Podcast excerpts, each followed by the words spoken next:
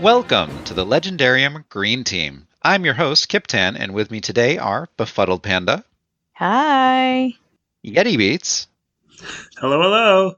and Mr. Anderson. Hello. Today we're going to be discussing the final volume of Saga, chapters 37 through 54. This was quite the ride. I didn't know what I was agreeing to when I agreed to host this episode, but here I am, so I'll give it my best shot. Warning up front Volume 8 is, well, spoilers for the final bit of Saga. Volume 8 is entirely about abortion. And so we're going to have to discuss that. We're going to do our best to remain tactful and not get into any issues of current politics, but there's no getting around this topic in this chapter. So we'll get there when we get there. We're going to try our best, okay? Sounds good. Okay. With that out of the way, what was everybody's opinion of this last arc? Panda? There was definitely a lot of stuff in there that I've forgotten, but going into it, I knew that at the end of volume 9, Marco was going to die, or at least appear dead, because, you know, we don't necessarily get to see what happens after. Sometimes people look dead and they aren't actually. So who knows? But he he got punched through the, the chest, so I'm assuming he's, He's dead. pretty dead. He's gone. With a mutilated metal hand. Yes, yes. And I didn't cry throughout reading the series. I didn't cry the first time I read it, through, but the, the first time, like when Marco, when I read about Marco dying, it I was like gasping, like, oh my goodness, how can you kill off like one of your main characters? So, I mean, this time around, I knew what was coming, so the impact wasn't as big. But then there were other things that I forgotten, and I was like, oh yeah, oh no. so, Robot getting his head torn off is one of those. Yeah, we'll get there. yeah. Yeah. Yeti, how about you? What were your general impressions of this final arc? Generally, I would say I was kind of reading it for the second time or third, maybe. It just really felt like an end. I know this is the ninth volume out of maybe 20 or something like that, but this definitely 18. felt like an end, 18, an end of something. If this is the halfway point, that makes total sense. Like by the end of volume nine, I was like, there is like a complete arc for a lot of things. Not Hazel, but like it just felt like an ending point. And I was kind of exhausted, to be honest with you. I think we read these in two weeks ish, maybe. And I'm like spent. I'm like happy. Honestly, I'm like, I'm good. I can wait till volume 10 comes out in October. I think I was telling, saying before we started that, you know, volume seven and eight felt very uh, on the nose for, as you said uh, at the top of this episode, of certain subjects. It was very non subtle, I'd say. Not that Saga is ever subtle, but these were definitely not subtle. And then it led into volume nine, which just, um, I generally felt kind of was like everything less, I guess, political, but more emotional. I thought things were going fast before. Yeah, volume nine was like on speed. The amount of things that happened in like the last three volumes and uh, to characters, it was it was almost hard to kind of react and like I don't want to be spoilers, but to, yeah, just to react to what happened because one thing after the next, and then it culminated into the last page, and you're just like, it was just stunned silence. And to Panda's point, I cried every time I've read this series, uh, and I'll talk about it when we get to volume nine. But that there's so many things I, I love about that last uh, volume. Yeah, I, I mean, I'm a stand for this series. You'll get no qualms from me uh, out of this. Okay. Mr. Anderson, how about you? It felt like this book, these three volumes, kind of took a turn. Like, I'd never call Saga like a slapstick comedy or anything, but these did feel kind of like darker than what we'd been reading before. I don't know if it was just me or what, but it Or the pages of Black Panel? we lost a lot of fun characters this these three. Some of which have been, you know, discussed, but like Isabel. Uh, Sweet Boy. Sweet. Oh yeah. He got made into a rug. That's sad. Yep. And we even lost characters who didn't die, but I'd say morally they're gone. There's Well- kind of no Oh. coming back. And we lost the photographer. What's his name? Mhm.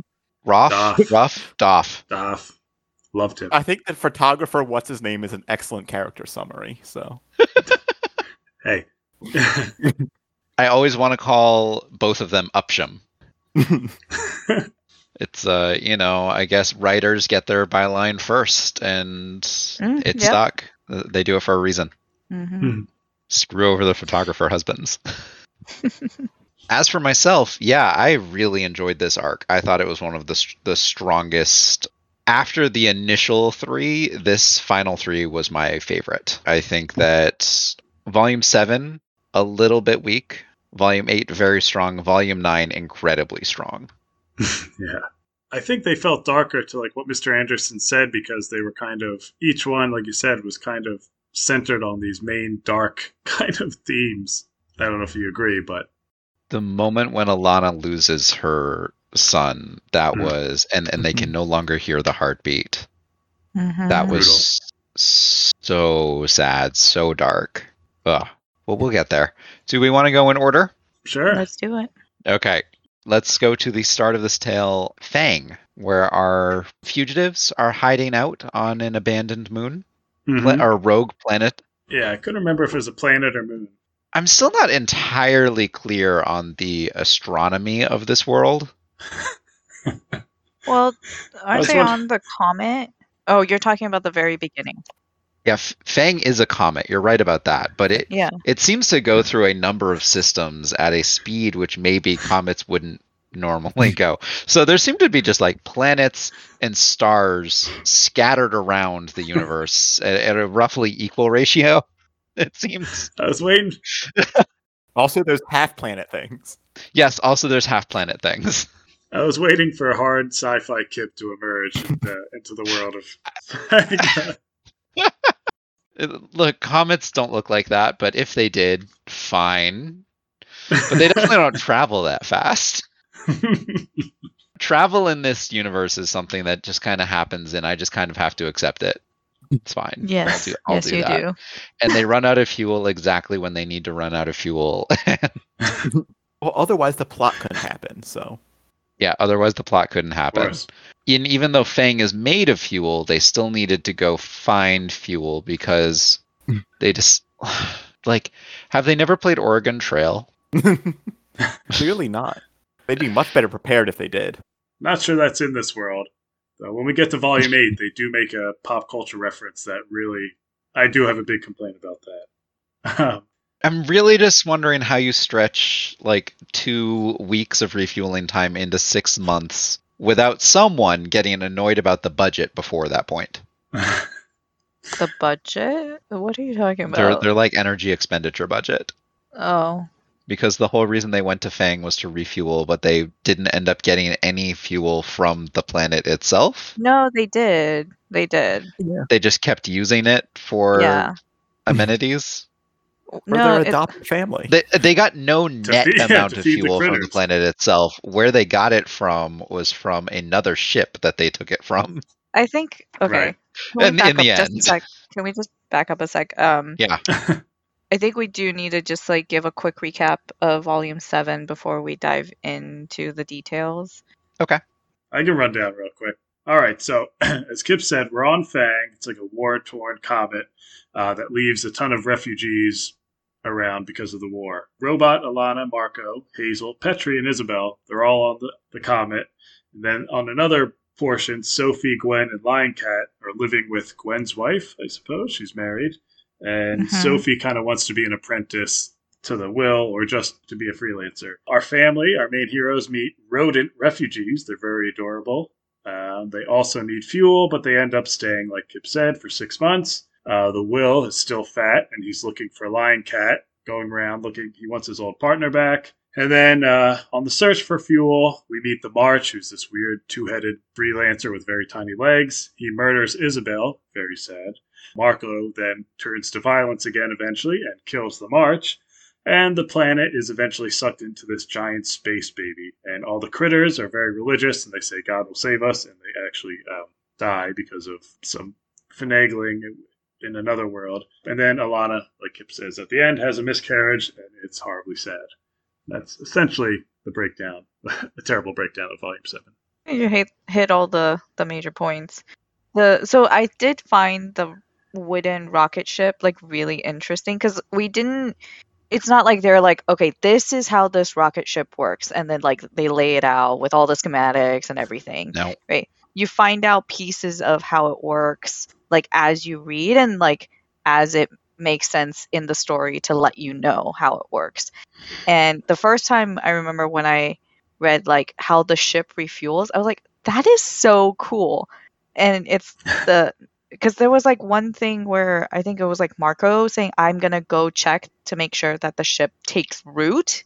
Yep. And I was like, Yep. Oh, so this is Mhm. how it refuels. It literally just like grows roots down into the ground and then sucks up the energy. And my understanding is like why they were on Phang for six months is because the ship also like grows food for the people. And because of all the critters that they've adopted, they were going through the food so quickly that the ship didn't get get to like store up enough fuel for the, the amount of energy it needed to blast off to Right, 'cause they escape the time suck. family. Yep. yeah They were adorable. They're not they're not goose, but uh it's close. miss Close. goose okay like they they paled in comparison to goose i mean Kurti was like kind of cute but also Kurti was kinda cute. I have a fun name for them. I call them the on weasels. I For some reason I thought they were gonna be like evil. I don't know why. Like when they popped up, I'm like, I can't Yes! trust these creatures. They're drawn to look threatening. yes Yeah. They're drawn to look wily and mischievous and threatening and like perfidious. like Yeah. oh you can't see but yeah I guess- but it's like I- it just like added to like I feel like I don't know with you guys I had like a sense of dread throughout this whole I don't know if it was just how the area looked like it looked like ruined like where they were where they lived all these broken down buildings and Yep. just it just felt kind of an ugly place and I feel like that kind of permeated through my reading experience up until you know obviously bad things did happen I mean, critically, it's the war zone where Marco killed his first person. Mm-hmm. oh right yeah and he kills again And Marco continues his pattern of pacifism aggr- and aggression. goes back and forth back and forth a pendulum hey that'll come we'll talk about that again definitely We will definitely talk about that again. But did you guys have a favorite moment in this volume? Because mine was definitely at the end with the miscarriage. I know that's weird to say, maybe, but maybe elaborate I thought that several panels of just completely black ink was a great way to end this volume. We've had cliffhangers before, but this one's really an emotional cliffhanger because we know what happened, but we don't know necessarily how things are going to unfurl out of it. I think in our last last episode, Mr. Anderson had said, "Well, I don't think we're actually gonna see the little brother because in all of Hazel's narration up to that point, like she didn't mention having a little brother, Hmm. and Yep. that was a correct prediction, sort of. Actually, I was sort of wrong. yeah but you were Yeah. you were halfway We did see him. Yep, did see him. What did you folks think about the March? This this new freelancer. He was fine. I liked him. I mean, everyone's he just visually looks interesting, but when you compare them, just comparing him or them, I should say, to Yeah, is he a he? Uh, oh, yeah, they have think two heads. like I thought it Siamese was twins one or of something. each. Yeah, one Yeah. of each. Yeah. They're siblings. yeah, But they are the yeah, Yeah, but the that's just March. like a Everyone name. is the. Yeah, all the Yeah, freelancers. all the freelancers are profession. these. Yeah. It's a title. First of all, his the body size just I, I couldn't get over it. It was too too top heavy, and his legs were very the legs were very small proportionally. Not a fan. And those But, heels like, every kill- that they're wearing. I know. the outfit was great. I kind of it was- and who oh and he and they had like a cute pet pig as everyone has to have yeah. a little A sidekick. sidekick. What do they say? That's Yep. like the midlife crisis for freelancers. They always get a sidekick. Um, but like going forward in the next couple volumes, the killers that we meet there, so to speak, I found way more interesting than the March, or way more layered, I should say. Particularly uh, one that encounters the Will. So in that regard, I visually I liked him and he was intimidating, but uh, I think he was kind of just a conduit for Marco to, like you said, pendulum back and forth between pacifism and violence again, and that's just another reason why a way for him to show his reasoning to see violence salt helps his family. Hmm. But I loved his pet pig or his partner. Even compared to like the other freelancers, I was like, um, uh, what was the Will's sibling? The brand. Like we got about the same amount of time with the brand, and everyone loves the brand, and um, the March Hmm. just I don't feel is that interesting. In issue 39, there was a letter about about the brand saying, "Why would you kill another queer-coded character? Uh-huh. Why would you kill another That's true. space lesbian?" They do. Uh, yeah, that's, that's a good point. Well, I'll let Panda or Mr. Anderson uh, talk about this, but like, I guess the best part about the march for me was what he did to uh, Isabel. Well, it's not a happy thing, but that was The like best part. asking. well, I thought that was the mo- most impactful moment for me, particularly when she's talking just previously. Mr. Robot's like, "Why do you help these guys out? You know, you're practically like an indentured servant to them." And she was, she was like, "They showed me the universe." You know, I thought that was really sweet before she Yep. perishes. Or, like right before she perished. this was Should like have seen it coming. a bad Death- movie death flag. because you had a fight with Hazel, and then it was like, oh, I get to see the universe, and then Yep. she dies. Yep. Th- there were a number of death flags there. Uh, you can't have a fight with a protagonist and then go off on a deadly mission expecting to survive. You really just can't. I think sometimes we think that the author kills off a character too soon, but I think in this case it was a good thing, just right. I really like Isabel and I would like to see her stick around, but I think her purpose for the plot and the characters was kind of running out of potential because there's not a whole ton that she can do and eventually like Hazel is going to become her own person. Like Isabel can't continue Completely to be. opposite reaction to that. Yeah. I think Isabel was too powerful. Oh, yeah, sure. I think Isabel was solving too many problems for Hazel and needed to be separated or killed. Right. We knew that that moment had to come at some point, and I think this was a good point where it is also like a like a turning point for Hazel, or at least like a growing point for Hazel because she's now much older. She had her first kiss. Ooh. she you know was going to become a big sister and like she was growing up Yep. And there's just so many other figures in her life that could fill that void and do step in, whether it's Yeah. Petri or Goose. yeah goose the babysitter Or, or Squire, or squire It's her new brother.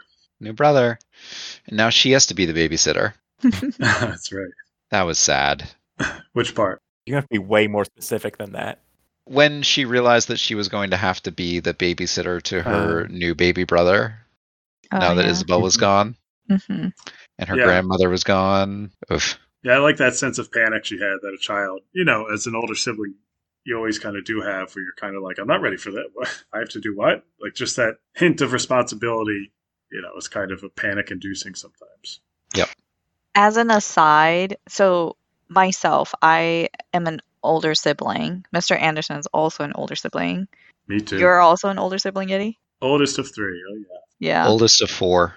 we're all older siblings We're all Hazels today. Wow. Still My childhood is much happier than Hazel's. I don't know about you, but when I had to babysit uh, my younger brother, my parents, like, they, like, we didn't have a ton of money when we were growing up. They would pay me in pennies, like five pennies for a session of babysitting. And I would collect those pennies. And when I had enough, I would trade them in for like a nickel and a dime and I would save up that money for the Scholastic Book Fair. oh, wow. yeah, so that was my babysitting gig. nerd That's a lot of pennies. well, because like you know, oh, okay, if you like do this chore, we'll give you some pennies. So babysitting, other Hey. stuff. Yeah. It's you get what you can get. Hmm what could you afford? One Roald Dahl book or a bookmark. I could afford a bookmark. Yeah. 25 cents. Speaking of childhoods, Gwendolyn and Marco, maybe they worked once. How do you think they would work together now? Nope. As a couple, like if they went, if their lives in a different universe, they were together. Well, we're we're watching Marco have his like pacifism violence thing on an individual personal level. Look at the parallel arc we're seeing with Gwendolyn who stayed home at Wreath. Oh, right. What is she determining the lives of? Millions of people and planets. And just oh, kind of cavalierly cooperating with the enemy in order to destroy a planet full of refugees. Like, yeah, they evacuated a bunch of them, but they clearly didn't get all of them. Yeah, I don't think they would have made it long term. I did like that part though. That planet or the comet would have Phang would have survived if it wasn't for that. Mhm. They would have Yep. went straight through the time suck safely if it wasn't literally for Gwendolyn. the baby wouldn't have vomited black liquid all over the comet. Yeah. what was the point of that? It was, it was just to get rid of a battlefield, right? Oh, and blame the last rebellion. My understanding is like it's kind of twofold. One, it was like becoming too costly. Hmm. Both sides, right? They kept losing soldiers there. Like nobody was winning.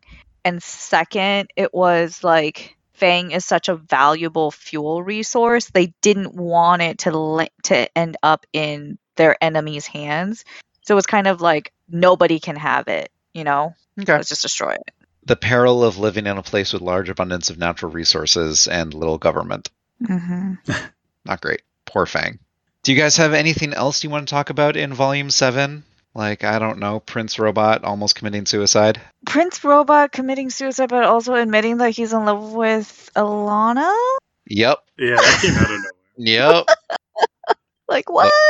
Prince Robot has had a lot of inappropriate sexual feelings that his faceplate displays. Thank God I'm not a robot. I would, uh, my face. Thank God, right? A lot of stuff would pop up there. Can I read some of my favorite Prince Robot quotes from this volume? He had me dying. Uh, You some can. are kind of. You can. inap- some are. There's three of them. Who has the uh, beep button ready? yeah. Whoever. Uh, Kip, you're you're editing this. I'm so- editing, well, so All right. First one. Uh, Isabel says, "No offense, but Queen Robot seems like a uh, C-U-N." And Prince Robot says, "Hmm, a beheadable yet fair assessment." Uh, the, next, the next one. Thanks to your employees, my only son has been left in the care of a mentally deficient seal lad for far too long. Enjoyed that one.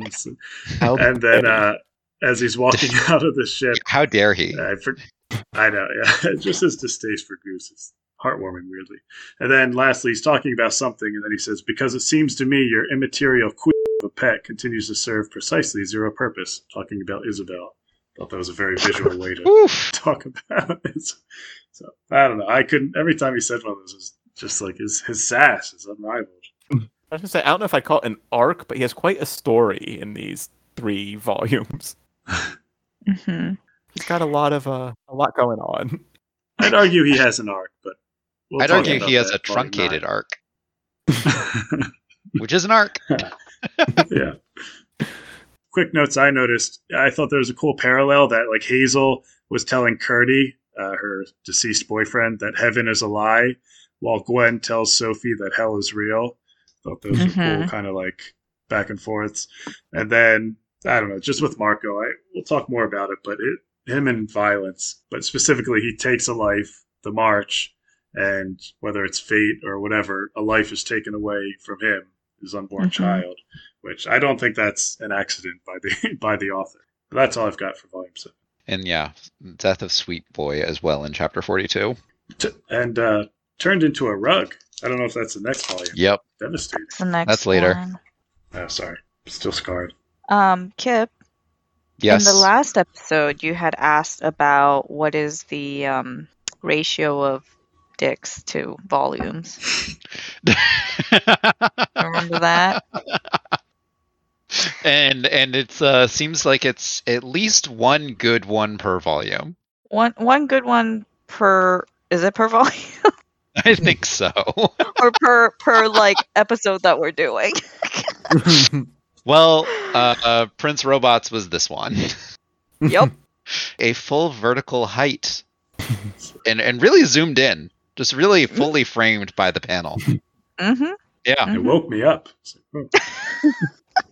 It's like. Shot of espresso.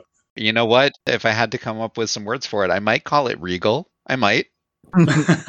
Well, they didn't have any like dragons or giants these volumes, so they needed something else to uh, keep people reading. yeah. Yeah, no, they went for a really different form. There was a couple pathetic shots of the will and his private parts, but nice contrast to robots, as you say, regal member.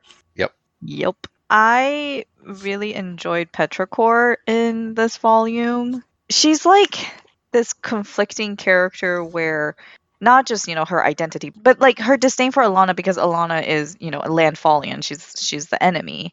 Yes. Right. But her wanting to protect Marco, like, you know, Marco is like, I'm gonna go and Petrichor's like, No, no, no, I will go.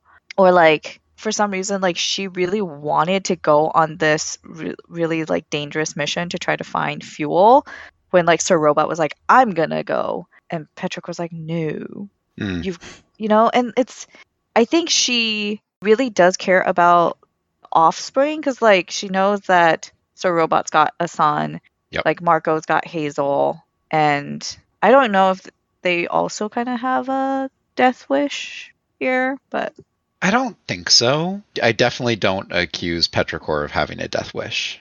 okay That's mostly reserved for the will. which And we kind of see why but yeah uh, Yeah, well, Ro- Robot's going through something at the moment. Robot just wants an easy out. Robot wants to find some way where they can just lay back and have a lot of sex and not do anything.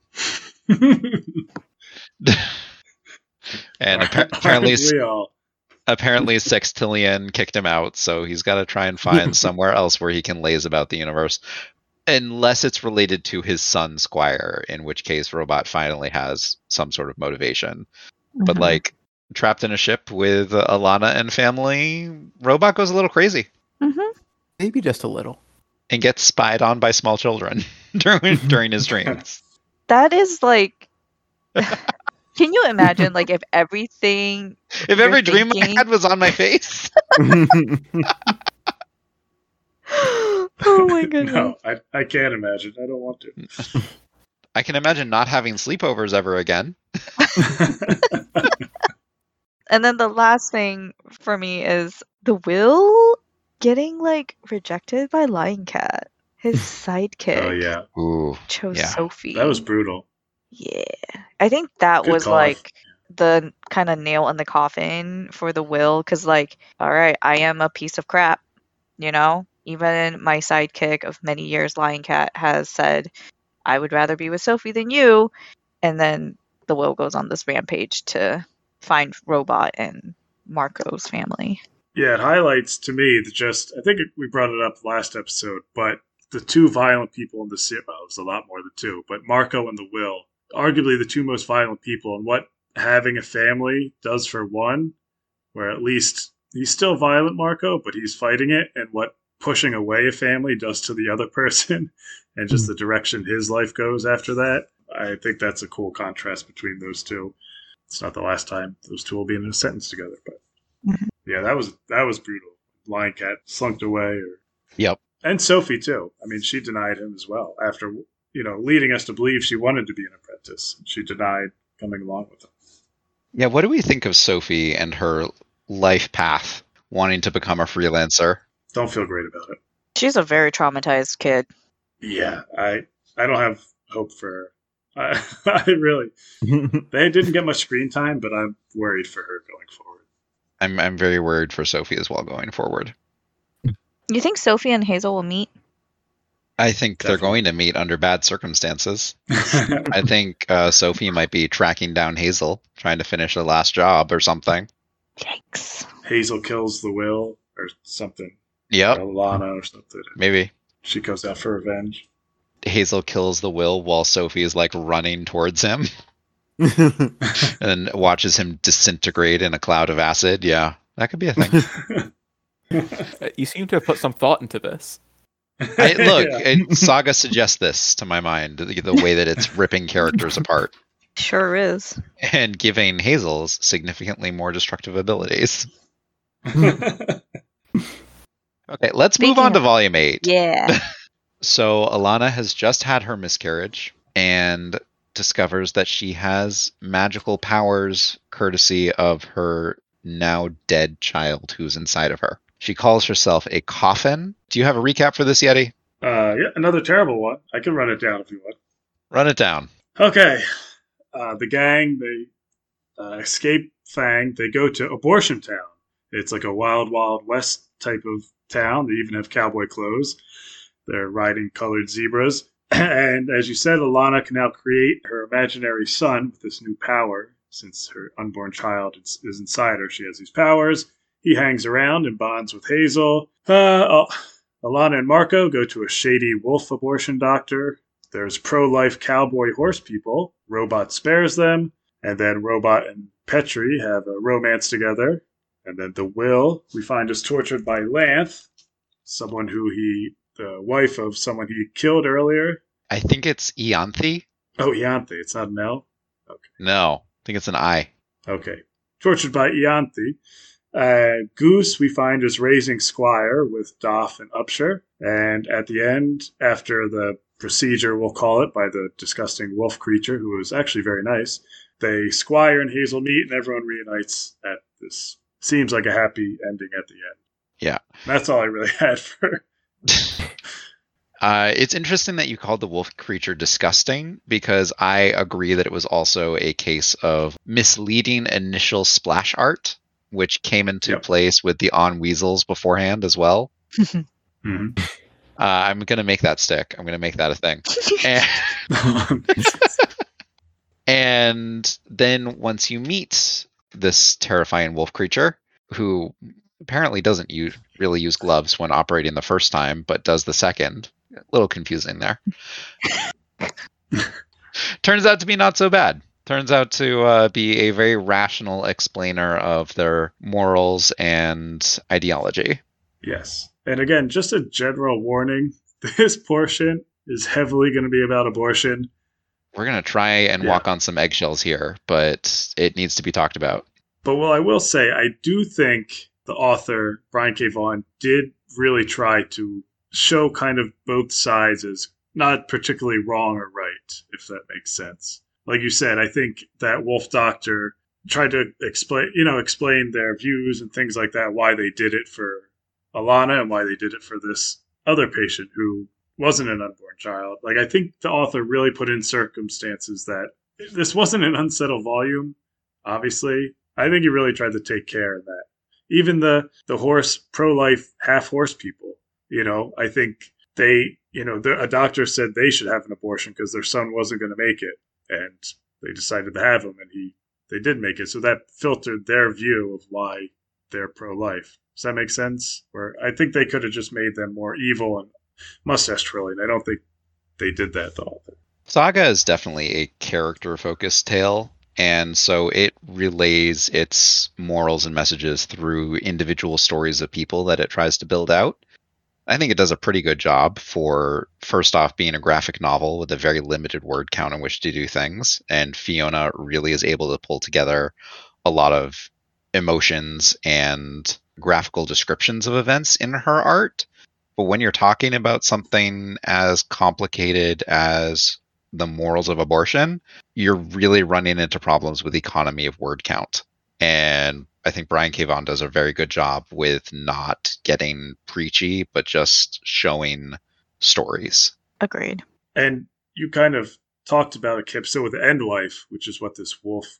So this this creature, it's like a wolf-looking creature. It looks super tired and has like six boobs or nipples hanging down, and then we see it with bloody hands. Like when we first meet it, it looks like a Yep. monster just killed someone. But I think that specific image is like I think that's on purpose, not just for the characters to be freaked out, but to think like what they do is an evil thing. Mhm. Again, Yep. not to get too political, but I And, think they and were they're saying called that. And then- monsters, literal monsters. They are. Right. And there's that contrast of seeing her pups. Like she Mhm. she's a mother, right? Mhm. Right, right. That, yeah, she values motherhood. Yep, and a a kind of implied cannibalism, which is kind of monstrous. I didn't think it was cannibalism. I okay. Obviously, it's like left fairly vague, but kind of implied that maybe because the the other patient that she had just worked on was like a giant elephant-looking creature. Yep. It was, yeah. Um, I don't know if she had fed the baby to her pups, I mean, is that I not see. cannibalism? but that's not cannibalism. They're not of the same species. No, but they're still like sentient. Is that what cannibalism means? Eh, I, I'd say I it's don't one think of the we need to look up the dictionary definition to know that it's a little disturbing. True. yes. yeah, because if I ate a newborn elephant, it's not cannibalism. No, but only that. because we've decided that humans are some sort of separate part of the animal kingdom, and Saga world doesn't seem to show that. There aren't really any humans in Saga, right? I know. That's true. I don't think there are any humans actually now that I think about it. like I said, Saga doesn't will? really show a human dichotomy. Oh, what is well, the, the will. will? I would say the will. The will or the brand. Maybe.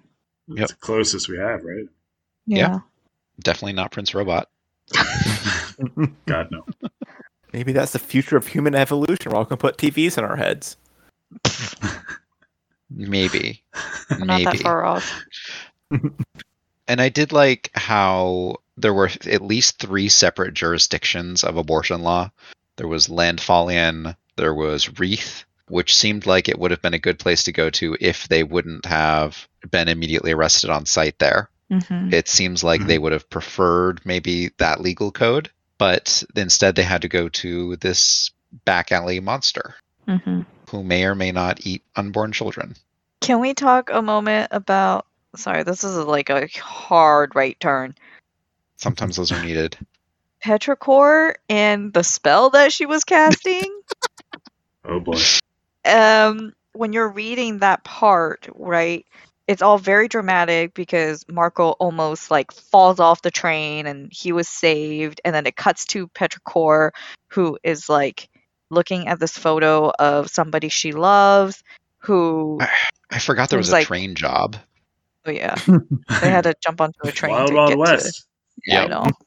Whom like Petrichor, it, it seemed like the person either like left her, like broke up with her, or died. I don't know which one. But then you're like, okay, is she gonna? What kind of spell is she going to be casting? And then literally, it's like, please send me someone to. You know what? Yeah. So someone And then, like, F, lose it for- and and then the universe provides.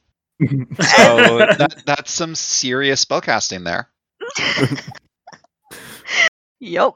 That had the same vibes for uh, high school Yeti Beats when he would pray to God to get him a girlfriend. it was kind of like the same. I never had my uh, robot come, but it's fine. Mm. I've done a lot of prayers for snow. A lot of lot of dramatic snow dances. Oh yeah, that's a thing Yep, that's a thing. Totally a thing. for skiers and snowboarders. for Christmas, My high school actually had a ceremony where we would take the youngest freshman on the ski team and we would Hmm. climb to the top of the nearby mountain and like there's a rock face on the edge of a cliff and we would put them on the on the rock and cover them in snow and then pray for snow. Oh my goodness, did it work? I mean, there was often not even enough snow to cover the freshmen in snow. but it, but it was a, it was a prayer for a good season of snow. Yeah, that that is very much a thing here in Seattle. I've never been though. You So also have you. do snow sacrifices? I wouldn't call them sacrifices. there there are rituals, okay? but I've never been, so I can't tell you like what exactly they do. Uh, my family did a snow dance one time, and we got like three feet of snow the next day. That that one Wow. felt great. The the uh, the ski resort was like on the edge of not having enough snow to cover the ground, and then Oh, boom, wow. three feet of fresh powder. It was great. I think we were actually on the local news doing our snow dance. they caught you in the act. They they caught us in the act. Look, it was a, it's a very small town. They didn't have anything else going on. It's just the ski resort. They just they just send their camera crew around the ski resort and they film stuff and, and hey, sometimes it makes TV. Did you guys like that romance choice though? I thought about it like in the previous volumes, but I kind of brushed it off. Like Okay, I feel like there were it a some romance? signs, but uh, it's uh, a flick. well, Prince Robot had love in his eyes. I don't know. I would say so. I think they're both fulfilling needs for each other. I think that Petri is so filled with hate. I thought it was nice that they could come together, even because they both have ingrained hate for each other just because of what the wars and stuff like that. I thought it Yep. was nice to show that they could both change and come together over. Well, I'm not sure how they were arguing. They before the bonded. Hmm. over romance Yeah. novels because they were both That's true. reading Yeah. heist books, and they're like, "You're reading that trash too." Heist does it again. This man. He's He just- does. Brings a lot of people together. I gotta get me one of these books. Heist the matchmaker. We need to read more romance novels in Green Team. Sign me up. That's how I. that's how I feel when I see a girl reading a Robin Hood book on the bus or the train. Ooh, ooh. He's still my beating heart. I used to ride the subway a lot, and I definitely would be like, "Ooh, that person looks interesting." They're they're like reading some Iain Banks over there. That person's reading Saga and they're at the dragon penis part. I definitely, when I see people reading in public, I'm I am one of those people who's like trying to figure out what they're reading and secretly judging them based on that. It's like they're at a crown of swords. Ooh, they got this coming up. Or like, wait, they're at a crown of swords in 2017. What are they doing? See, th- this is where e-readers like take away that enjoyment from me because I can't tell what they're reading, which is probably intentional for on their part. For some of them, anyway. yeah. Hmm. Would you buy a physical Chuck Tingle novel? Have you seen the Um, covers? yeah. His covers are like bizarre too, though. They are cheap Photoshop jobs, but yes. Yeah. Anyway, this is a complete tangent. So, what are we talking about in um, volume eight? Romance Uh, novels. yeah. We're talking about Hazel singing a lullaby that she learned from Izzy to her unborn baby brother, who's only a force projection. Not even a force projection, just just a, Yeah. a possible future forecasting spell. Right. It'll be a miracle if this if Hazel grows up and doesn't have to go to ther- like therapy. The amount Are of you kidding me? She, She, You she know- already needs to go to therapy. And I know, saying but children are just- resilient. Children are resilient. I know, but man, to see your possible brother as a force ghost and then slide away after bonding with him, t- uh, tough tough look for her. Maybe at the end of this whole series, it's revealed that all these things that we're reading is it is Hazel's therapy sessions. Like she is relaying her life story to a therapist. I'd buy that. I don't know. I view it more in like the Cloud Atlas thing, where it's like a record being left behind for fellow revolutionaries. Perhaps. I liked her, even though I talked about this the last or volume seven, what Hazel says, um, or someone says, "Alone a person suffer and dies, but together a family thrives." and I was like, "That's Hazel's family compared to the will." Again, that just keeps being brought up, where it's like Mhm. al- people alone and just he just gets worse and worse. He's strapped naked to a torture chamber. Yeah, that was a another dick that we got. More pathetic compared to Prince Rubens. more more he wasn't pathetic. drawn to present himself. Really, it was just Not the same scale. yeah. Yeah. Also, I think that was maybe technically the very start of volume nine. oh man, why do we keep Yeah. jumping ahead? But let's get back to him because issue 47 is actually where we get Sweet Boy as a rug. Ugh. How did that make you feel the first time you saw that and recognized it? Rest in peace, people. I mean, it was sad. It, it was his sibling's partner that he adopted when he became even more evil the first time. Yeah, I didn't Yep. think of that. It's like the last remnant of his sister. Mm-hmm. Yep. Speaking of remnants of childhood, how did you like these uh, magical VCR trips into the Will's past? And what does this now make you think about the Will as a character and with his own trauma? He's definitely very unhinged at this point. Oh, yeah. I thought he was well hinged before, but Now he's got multiple hallucinations at the same time. Yeah. Well, it just goes to show that you know, trauma. We've talked. I feel like me and Kip have talked about this so many times between Hobb and now Saga. But if you have trauma in the past with your family, that stuff bleeds into your future and your present. It's happening with Prince Robot, abuse with his family, Marco, obviously, with his family, and now with the Will. It all leads into violent tendencies and it leads into them repeating those actions in one sense or another. I mean, this stuff is all, it's all, you know, it's all related. And I, I, I wasn't shocked when I saw that, that kind of stuff happen, that his dad was abusive, especially towards his sister. It wasn't shocking. Did it make him more sympathetic? At that point in time, yes. Did it last? No. Hmm. I'm just very curious if one, Brian K. Vaughan had a very traumatic childhood, and second, is he a father? like, because what you're saying, like, there are so many characters in this series that have very depressing pasts, and you know, growing up, like they, they had to deal with a lot. And from a parent's perspective, you then have like, you know, Marco's parents, and then you have Marco and Alana, you have Sir Robot, like these parental figures. At least with like Marco and Alana, they're like really trying not to pass on how effed up they are to their child, but like their circumstances, they're in circumstances that they can't control. And Hazel has to experience all of these like traumatic things despite their best efforts. So it's like, Juan has a wife and two kids. okay, I kind of want to know like what Brian is thinking when he's like writing these characters from the parental view and from like the kids' view, and then also what how their his kids are doing. Yeah. I would have bet any amount of money he was a father, especially after reading Volume 9. I don't think there's any doubt in my mind that he Yep. Yeah. has experience with fatherhood. But And has a dog named Hamburger. Aww. are Is you it a looking at wiener a picture dog? of it? Yeah. What kind? It's a dachshund. Oh, good call, Panda. Look at you. Nailed it.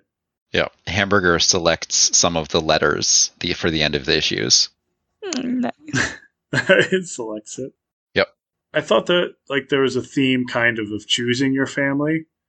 kind of like how Marco and everyone they're choosing Prince Robot and Squire to be it's not always blood relations that's your your family. I mean going forward in the story, the family we have they're all unrelated. You know, Squire, she chooses him as a new brother, so to speak. I do think it was kind of matched up with uh, choosing to have an abortion stuff, but uh, maybe just vaguely. But I do think that's like an ongoing theme is that you know you can choose who you want in your life and to be close to and to stick up for things like that. Yeah, there's a very big implication of the agency of choice in constructing your family. Mm-hmm. Who is and isn't your family is something that you get to decide as an individual person. Prince Robot has forsaken his parents and has focused on just Squire. Alana and Marco have found each other across the divide of a war and have made a daughter that they're willing to abandon all their other family for. The grandparents originally came in, and then there's people like Goose and Yuma and other members of the troop and Izabel and people who have no direct biological connection but have become part of this family with Hazel as the nucleus. Yes, as opposed to again the one person who over and over again rejects any type of family and goes down a dark path because of it in the will. Yeah. It's not the only one who does that, but yes. Yeah, that kind of brings up not exactly a criticism, but kind of like from a different lens for people who like being alone, who like not having attachments, um, and they're content with just being with themselves. I don't think they would be very represented in this series. The closest would be Goose, who was like specifically saying, Well, I've been alone, you know, like I- Yeah. I've been on my own for years and I'm fine. I mean, he still has Friendo, at least. yeah, he had Friendo. A little hypocritical. For how long Is- Friendo's is around that for. Is Friendo a person? Friendo, Friendo's kind of just there. Goose says he was going to kill and slaughter Friendo to eat, so I'm pretty sure Friendo is not a person. that was a last resort, okay? I Um, mean, if I said that as a last resort, like I was going to kill and slaughter you. that would be that- called cannibalism, Kip. Okay. But yeah, I mean, like the the themes in here, the characters, like they are very much like you know you find strength and comfort in others, but sometimes you kind of just want to be on your own. And I need to pause here because my computer is running out of battery, and I need to plug it in. I'm back. okay, we just got done talking about all the poop monsters. Ugh. I think that was just like let's throw in something fun. Like there's not a whole ton of consequences there. Nope. It was an excuse for Alana to show magic, Yeah, which which was really cool. It was pretty cool. It, it's definitely the weirdest side effect of a miscarriage that I've seen in fantasy. Mm, And the resultant worshipping of Alana by Petrichor is also unexpected. hmm Yeah, that was kind of cool though, in like just a world building sense that their people kind of just worship those who've lost someone. I thought that was really cool because it's acknowledging and respecting people who have gone Yeah. through that experience. Yeah. In her narration, Hazel says that miscarriages don't get funerals. Yeah. Mm-hmm. That's a sad, true fact. I know several people in my life who have had miscarriages and have just not even wanted to talk about them. Like they were Mhm. trying for kids, they had miscarriages, and it took them a couple tries, and those were very, very painful, and they don't want to bring it up. Yeah. Right. And nobody wants to bring it up around them either, you know? And like, as No, you said, no. Panda, there's no acknowledgement of it happening, whether anyone wants it or not. Whereas in this society, that's it's like something that always makes them a warrior, so not a warrior, but like admired, so to speak, that have gone through something like that. Sacred. Mhm. Yes, sacred. Yeah. Shall we move on to volume nine? Can I bring one thing up I didn't like in this volume? Sure. Sure. So there's a line in here where I think Hazel brings up the topic of fidget spinners. Ah. Yes. yes, she does. Okay, can I bring And up I'm something pretty then? sure- Yeah, go ahead. in the later issues, Brian K. Vaughan brings up that he has never, ever gotten more letters complaining about something than when he put a fidget spinner in. It took me out. I was like, Yep. there's fidget spinners in this world? It's not just- when he had a those- dragon penis, not when he had Nope. fidget spinners. Look, there are some bridges that are just too far to cross, okay? And in this massive world, fidget spinners was a just a, way too far. Did he lose a bet or something? Like, or was this on a dare? It just it felt so out of place. I think it was late at night, and he was like, "This is funny," and then that made it somehow. Well, he's he's promised never to do it again. So There'll be no uh, TikTok shout outs or anything else. that's how you apologize. You apologize for something you promise never to do it again, There you go. and then you don't. And so far, he hasn't. Okay, now let's get to Hurry Up Slave Boy in Volume 9. Yeti, you got a synopsis? Oh boy. Oh boy. Yep. All right. Let's see. Everyone is now in a hideaway paradise. Seems like Doff and Upsher's hideaway that's on this awesome island. They're all swimming, playing chicken with each other, goose and Hawaiian shirts. The reporters say they can change the identity and the species of Robot, Petri, and Squire for Robot's uh, big story he has for them. Ianthe is now hunting Marco with Will as uh, chained up prisoner, uh, naked also. And mostly it all just takes place on this island, and Marco and Alana have their sweet moments, dates in the water. Petri and Hazel have nice conversations. The reporters together, Goose and Squire, and then I just say it all goes to hell. Ianthe kills Doff, Upsher shoots Le- Ianthe, Will rips the robot's head off, and at the very end, Will kills Marco. Okay, I just have to ask. When you first saw the Ianthe character, like masked, who did you think it was? I had no clue. I couldn't remember at all. That was another robot.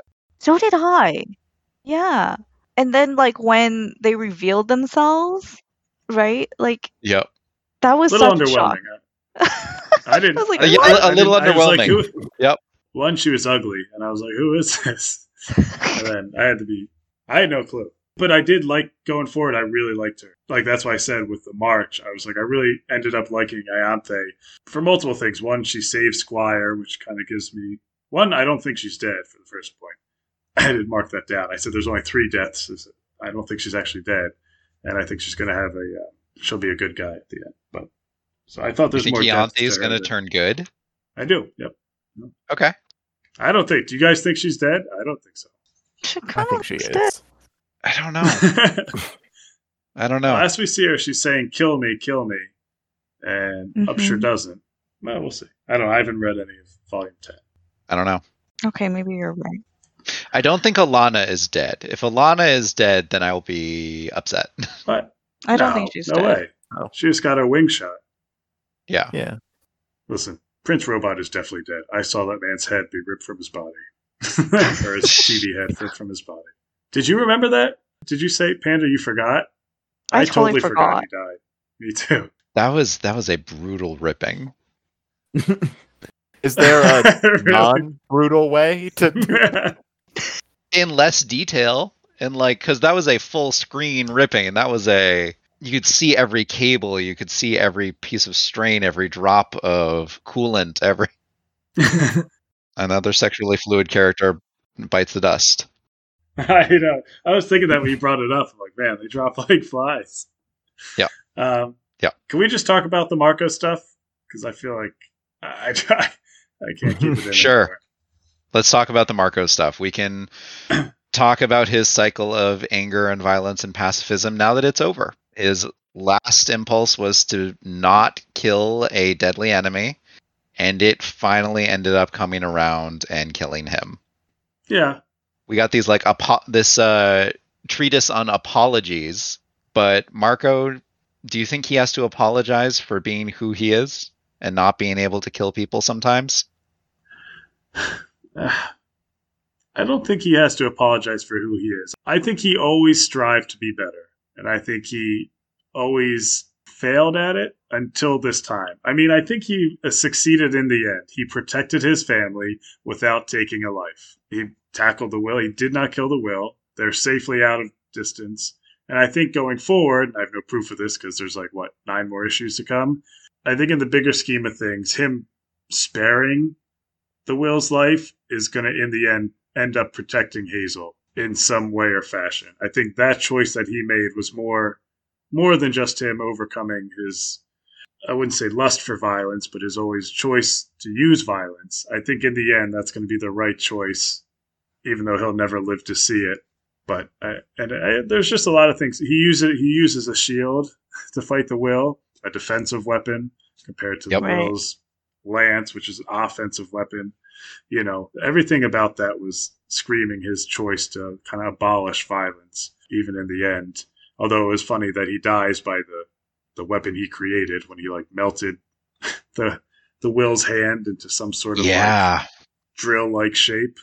Again, that I mean, he did that. But Well, um, um, in the in the previous episodes where Marco went violent, right? He was protecting somebody else.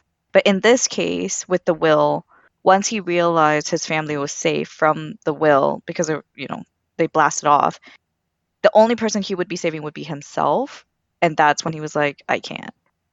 I don't fully understand the conception of just because the will is in a spaceship off the planet doesn't mean he come can't come right back and kill the rest of the family.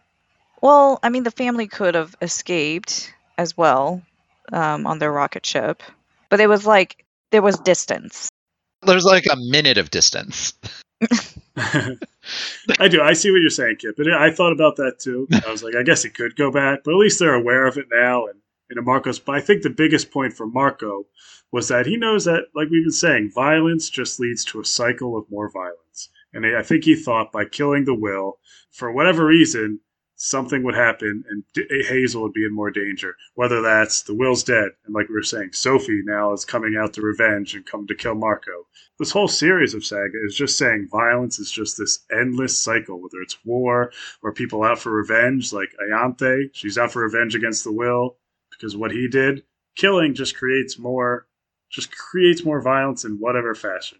And I think in that moment, when he looked at that planet, saw him sailing away, I thought he, I think he thought this was the best way to protect Hazel. Maybe subconsciously knew he probably wouldn't be a part of it. I don't think he knew that he was about to get stabbed through the heart right then, but No, the I don't think he knew he was going to get stabbed.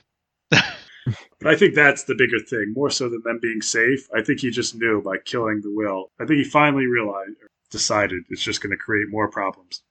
Do you think it would have actually begotten more violence? Yeah, You think that it would have maybe spurred Sophie on to continue the cycle? Sophie, even Gwendolyn. I mean, she might say Or she doesn't have feelings for. Yeah, I mean, I someone, maybe the agent, the agent, the agent, agent who fired him. yeah, but I don't know. But I think throughout the series, I mean, we just see the proof. There's just always someone around here who's who. The will had cut a lot of his threads. But Marco doesn't know that. To be fair, Yeah. you know. But you're right. I mean, he. I think, but that's what I got from the moral of Marco's decision. Mr. Anderson, you've been quiet. What do you think about Marco's cycle? I don't know. It's I don't have as many as many strong opinions as the other as you two seem to have. I mean, it's like you know, it's kind of been his thing these past nine volumes as he goes this cycle, like you've been saying. He says no to violence. Something happens. He does something, and then there's normally very quickly some repercussion from that. He, he didn't kill anyone before his fight with Will, right? Uh, not in that volume. Yeah. He killed the March. Yeah, h- yeah, yeah. I meant like there's nothing immediately like right before his death, but yeah He'd attempted to apologize for his inability to kill people to protect their safety before to Alana mostly. But do you think there are some apologies that you just can't hold people to if it's contrary to their nature? Are there some apologies that you just shouldn't even accept in the first case because you know that the person like for the person to behave otherwise would just be so against their nature? I wonder if Alana never really saw that in Marco. I don't know if that's one of the problems here. She never saw the danger behind him or whatever. I think back to like when Goose says something like, "But that guy, he scares me," or something like that. Yeah, it always felt more internal with Marco. I mean, uh, he would voice it to Alana, obviously, because they talk about it. It never felt like sh- they struggled together too much. Well, I guess they did, but I don't know. The violence thing always felt like it was a demon within him, within him that he was constantly trying to. He took it upon himself to try to overcome. I don't know. They fought about it a few times. Yeah, I don't know. I just I just cried at that part. I don't know what to tell you. I, I, couldn't- I like how they used the first quote from the first volume, where she's like, "My name is Hazel. I started out as an idea," with the flashback of him talking to her on the beach in the small moment. I thought that was I thought it was beautiful, honestly. So that beach scene, this is where I'm gonna I'm gonna bring up Fast and Furious. Okay. if you have seen Furious Seven no. and you Mhm. know what scene I'm talking about, but like this was very reminiscent of that, which that film had come out in 2015, and this would have come out after. I wonder if like. I don't know if Mm. Brian K. Vaughan is a Fast and Furious fan, but anyway, he could have drawn inspiration from that. I could just hear the song by Charlie Puth in my head as I was reading those panels for the scene. Yeah, that was touching. Write him a letter. See if that's what the, if that was the inspiration. Maybe Hamburger will pick it to be at the end of the next uh, volume. yeah. I think with Marco too, I don't I think he always tried to look like with that conversation on the beach. He was telling Hazel just to be kind. That's what he just wants for her and to look in the good the good in people. And I do think he generally did try to do that for the most part. They took care of the on weasels. Yeah. He, he- they really did. Him the hum weasels. I think that was a beautiful sentiment as like you like you were asking if is Brian K. Vaughan a father. I mean, after that scene, I was like, that guy has to be a father. I mean, this scene hit me before I was like a stepdad, but anyone who has kids, I mean, that's like one of your biggest things is you want to give them, you want them to be okay. God forbid you're not around forever, obviously. And that scene was just so powerful for those reasons where you just the basics like just be kind, be open to everyone you meet, don't have prejudices, and the rest will hopefully fall in place. you know, the world's a tough place, but with those like core tenets, you'll be okay. And even when she was like, she said she didn't want to have kids, you know, Right. hope you're not mad. You know, it was really sweet. She's just, I want to create stuff. And as a parent, it's, you know, a good parent. You're just like, we just that's fine. We just want you to be okay. I don't know. The whole the way he framed that with the flashback into him just staring dead in the the hole in his chest was stuff. Yeah. It was good stuff. He kn- knows what he's doing. Yeah, that was a powerful moment. What did you guys think of the reporters in this volume? Our favorite independent reporters who are actually a gay couple who are hiding their identity, who got threatened with being outed, who got Oh, yeah. one of their sources murdered, and we're going to transubstantiate their other sources, Robot, Petrichor, and Squire, into new fish people bodies. They're from Jetsam. Are they Jetsamians? Or Flotsam. I've never been a huge fan of these reporters. They struck me as kind of there. Just kind of there. Yeah. I thought that before these three volumes. I actually thought they took like the biggest leap for me as far as like interesting characters, and I'm actually excited for Upsher. He's this one who's still alive, right? To kind of join Yeah. that family and have a, more of an impact, s- especially since he's in mourning. I mean, you have a lot of people in mourning. Him, Alana, Petri, all together. But I think I think he's going to play an important part in Hazel's development going forward. I was more invested in them than I was, as Mr. Anderson said, in the earlier volumes. I kind of, I just wanted to get back to other stuff, but I really enjoyed having them involved with the family. I like the quote you can be a writer or a pacifist, but not both. Mm-hmm. That was good. Yeah, I agree. Um, once they like were becoming part of the fold, they were more interesting, and I didn't dislike them as much. I think one of the reasons why I really disliked them before was Sure. I was so protective of this family unit, and they were a threat to them, and I was like, "You, get out of here." Right. but now in in this volume, like they were actually helping to protect the family unit. Yeah. What? You don't think so? Because uh, they wanted I don't tell think their they were helping to protect the family unit. I think that they were trying to get their story out there and they were trying to ignore the larger political conversation that the story was happening within. I mean, And that like ignorance of the actual independence of their newspaper and that their like actual ability to isolate people and protect them was fatally flawed. I'm not talking about like necessarily their entire arc and uh, portion in this volume, but at the end, they were in the end their acts were to protect that family unit.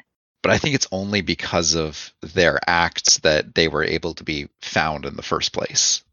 Yeah. I mean, Yeah, Upsher, ta- I think it was Upsher or Doff, talked to Marco about that, where he left that guy alive. Marco did. And because he left that guy alive in like the first volume, they were able to talk to him and start their Yep. hunt towards it. If you if Marco would have killed that guy, Yep. Upsher and them never would have found the trail. Multiple people have blame. Yeah, so I wouldn't have laid it all at their feet. And if you remember in one of the volumes where there, I think Doff, yeah, definitely was Doff, said no story is worth dying for, and it comes back around where he actually is willing. He does eventually will is willing to die just protect the Hazel and uh, her whereabouts. I'm just thinking of Prince Robot's screen when he was like, please don't, please say no, Right. like this story will be the end of us. Please say no, the story will be the end of Mhm. us.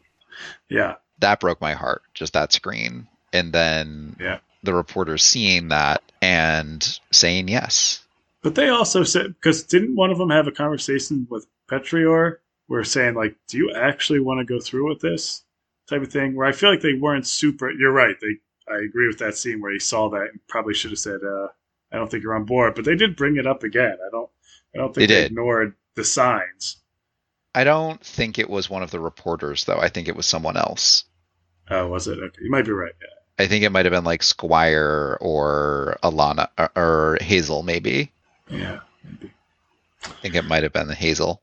Yeah. It is a good point. Oh, are you talking about the conversation between like Hazel and Squire? No, between Hazel and Petrichor talking Oh, about okay, right, right, right. abandoning her body for a Jetsamian one.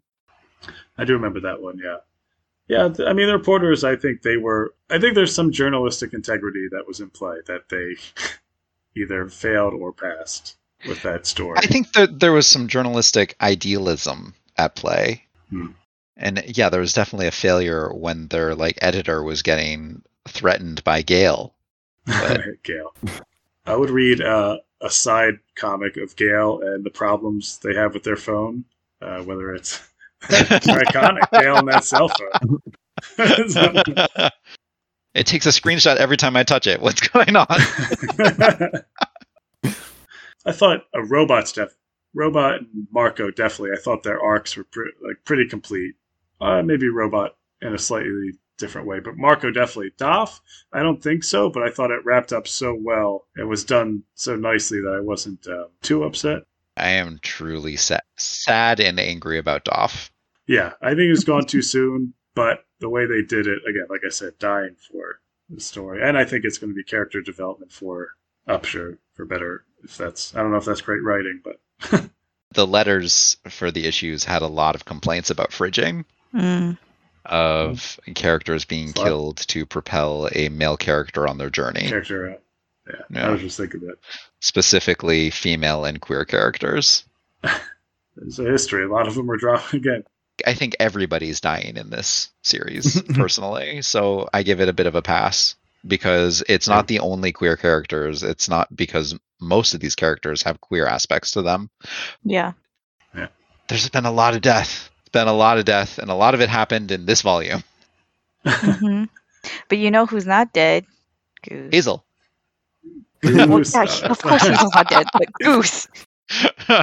Hazel is the only one I have some confidence in not dying before the final arc of the series. Or at least Definitely before not. she can write down all of her uh, comments that she's made so far. Yeah, just watch. Mhm. It's gonna, it's gonna be another uh, scenario where like, oh yeah, you, you died several thousand years before the start of this movie. What was the best Gus moment? Him in a Hawaiian shirt, him playing chicken, Oh my goodness, he's so cute.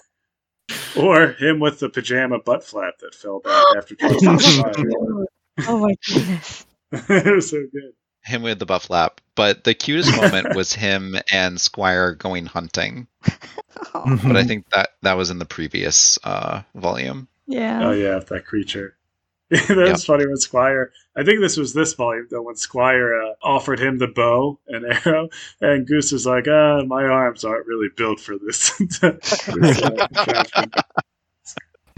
Um, speaking of Squire, oh boy.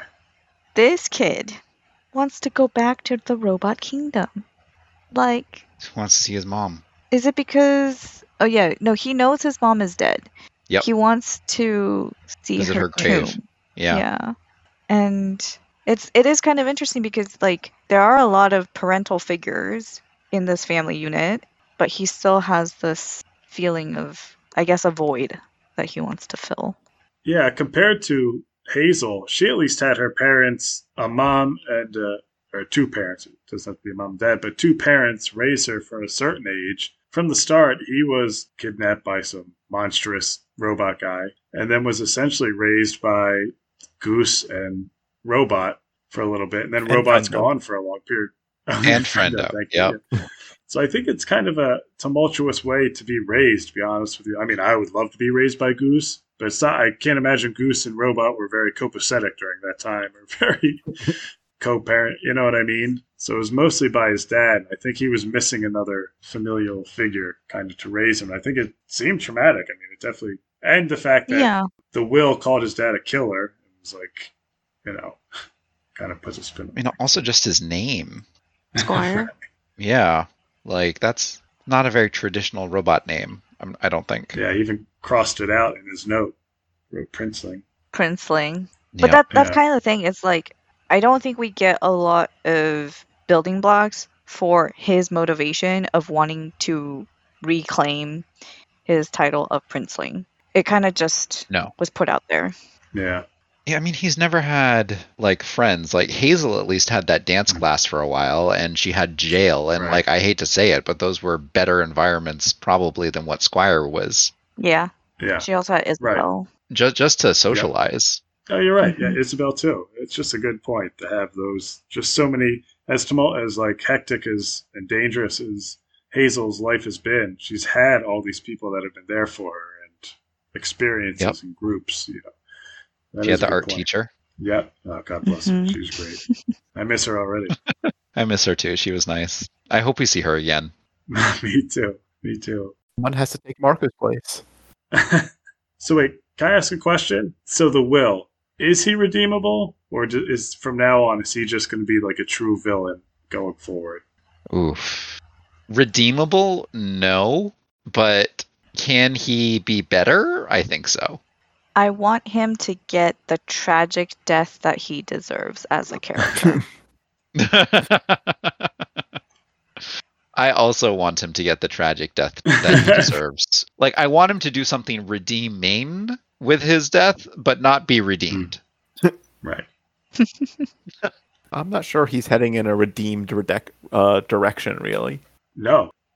I'm concerned that we're going to have him for the long haul. Good. That seems to be a distinct possibility. It's interesting again. Like all, he has so many like women in his life, whether it's Sophie, his sister, Lying Cat, Gwen, and now even Ianthe. How many of them can die to give him motivation? Well, seriously, look at his motivation. He's at the end when we see him, when he confronts them, he's skinny. He's a competent freelancer now, and he's cleaned up. He's a professional. It almost is like I think Ianthe said when he escaped, like, "Oh no, I released a monster," and she did. She like kind of kick started him out of whatever slump he's in, and now he's he's I mean he's in a killing mode, but he's like less of a mess than he was previous. Like he's in a murderous way. But seriously, he's like a act- even though he's been kicked out of the union, he's a great killer now. Always was. It's weird what the I'm just saying like women have an effect in him. The women in his life always have better or worse, and she's part of that now. Yep. Yeah, I thought it was interesting when he showed up. He was just skinny. I'm like, oh wait, what happened to all of that? You mean when he showed up in his bondage gear? Yeah. yeah. And his cape on. He, he put his he put his hat, his little hood on thing Yep. too. It was interesting. After his journey through the center of the mind. Yeah. Everybody knows I love that trope. Yes, we do. I think that it is pretty masterful how the creators of the series were able to take characters that, well, particularly with like the will, at the beginning of the series, we we had sympathy for him. Like we were we found positives in him, but as the series progressed, the opinion of this character became more and more negative. And Prince Robot was like on the opposite where you know he was like seen as the villain I mean, he was. had very How, yeah, how many very- people did he just offhandedly kill at the start of this? right which i mean we're seeing the consequences you know come to pass for what he did to the stock now but at the end in this in this you know first half of the series it's like oh his death actually like we're mourning his death so Hmm. that's pretty powerful character building and storytelling i think Yeah. because it's actually believable like it doesn't feel forced Also, he was consistently funny. yeah Oh, I'm gonna miss his. Oh my god, you don't even know. He was. And that's the thing about a lot of these characters. It, it, it's not like just like you have one or two like token, you know, jesters in in the mm-hmm. series. Like a lot of these characters are very funny and mm-hmm. humorous. Yep, Most of them, I would say, even like Marco and Alana when they're together, when they're Yeah. doing things. I mean, they have funny moments together, outbursts. you know, it is funny when you say that about Prince Robot too, because the last thing he theoretically does is offer to give up the whole family to say, you know, even though Marco says he doesn't believe, he's like, "You're going to save me even after I just try to give up your family." He's like, "I never believe anything you say anyway." And Yeah. that's again, Mark Marco seeing the good in everyone. He doesn't, you know. Also, I think it was true. It's just interesting, like to the end. yeah, to the end, robot kind of. I don't know. You just always wish, like like you said, Penny. Even though he just tried to give up Hazel, we still warned him getting his head ripped off. Fascinating character, robot. Really. I was really worried that Marco was going to get mad at Robot, and then he didn't, and I was I was happy. So it was the That correct reaction because they've Yeah, been living together sweet. for a long time. It showed that buildup of trust. Yeah. E- Yeah. Even if it showed it by saying, "I don't believe anything that you say anyway." Trust him always to lie. So okay, so I think that takes us well past our normal recording time, but we had a lot to say. oh boy. Anybody got any last words before we wrap this up? Who wants to read the novel that uh or novella that Marco was writing? I mean, of course. So When's that Yeah. getting published? Has to go through a few They have to find a ghostwriter to finish it. Uh, who's dying next? Petrichor. Out of, I hope not. Out of like the main crew, you'd say. A- Anybody. Fine. Anybody. I don't want Goose to die. Goose can't die. He's the glue that's holding the series together. Listen, Friendo already had a close call. They almost ate him as food. he's, he's on the chopping block. oh. Not Hazel. Uh, oh, there is a goose, like an official goose stuffed I- animal. I saw that. yeah. But I, I have to say, I'm not. Just from the product pictures, it doesn't look that cute. Oh. It doesn't look like good quality. So, if anybody's listening and knows of a better one, let me know. Did you see it at the back of the volume? Yeah. That's what I saw too. I'm like, hey, should a grown man buy this? I don't have a good guess for who's going to die next, but I'm going to say Upsher. Okay. Yeah, I was thinking about that too. When do you think Alana is going to die? Don't think she will. It's happening. You, don't think, think she will? Panda? Definitely. I think she definitely dies. I think eventually this becomes completely uh, Hazel's story, so I'm assuming at some point Alana's gonna die. Huh. Okay. I do think the grandma's going to come back. Hmm. and I mean, we have we have a whole nother half of the series, so there are going to be new characters introduced, We do. and I'm looking forward to who those will be. I'm going to say Alana dies in volume 14. 14, yeah, I was going to say the same thing. All right. Hmm. Oh, Vol. Because we got to get a lot, Okay. yeah, volume four. We got to get a lot of her as an older adult, like her like 20s and 30. So I don't, that's why I don't think it's going to be like volume 17. Alana dies. I think there's going to, Yep. she'll be a semi adult by the time she gets off. You mean Hazel will be a semi-adult? Yeah, sorry, Hazel. Okay. So I think we should call it there. Thanks for joining us, everybody. Thank you, Craig, for loaning us this corner of his media empire. Thank you, Horizon Brave, for getting it all started. Our intro and outro music is Galactic Damages by Jingle Punks. Bye, everyone. Bye. Till next See time. ya.